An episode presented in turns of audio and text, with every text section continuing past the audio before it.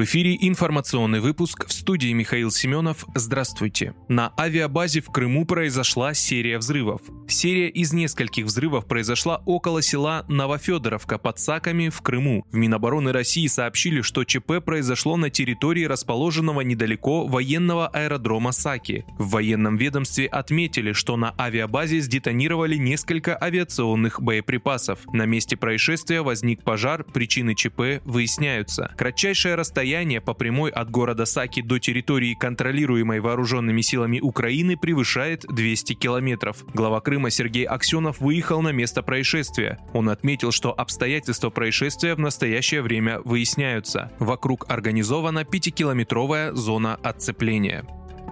Транснефть заявила, что Украина остановила транзит. Транснефть подтвердила остановку Укртранснафтой транзита нефти по южной ветке «Дружбы» в Венгрию, Чехию и Словакию, сообщается на сайте российской компании. Остановку транзита в компании объяснили тем, что Транснефть не может оплатить транзит из-за санкций ЕС, а украинская компания оказывает услуги на условиях стопроцентной предоплаты. В российской компании пояснили, что перевели платеж за перекачку через Украину, но средства были возвращены на счет. Газпромбанк обслуживающий платежи уведомил Транснефть, что перевод был возвращен из-за очередного пакета санкций. Из-за отсутствия оплаты за свои услуги Укртранснафта прекратила транспортировку.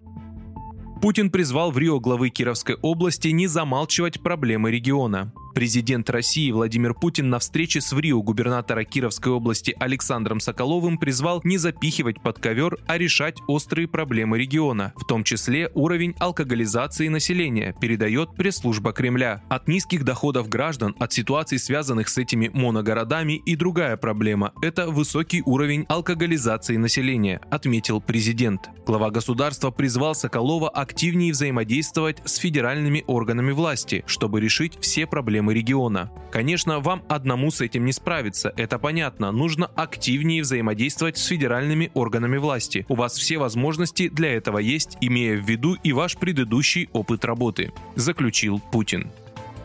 Россия запретила ввоз сельхозпродукции из 31 района Молдавии. Россельхознадзор вынужден ввести с 15 августа 2022 года временные ограничения на ввоз растительной подкарантинной продукции на территорию Российской Федерации из 31 района Республики Молдова, а также из автономного территориального образования Республики Молдова Гагаузия и муниципалитетов Кишинев, Бельцы, сказала она. Накануне ведомство сообщило о росте числа случаев обнаружения карантинных объектов в продукции, которую ввозят из Молдавии.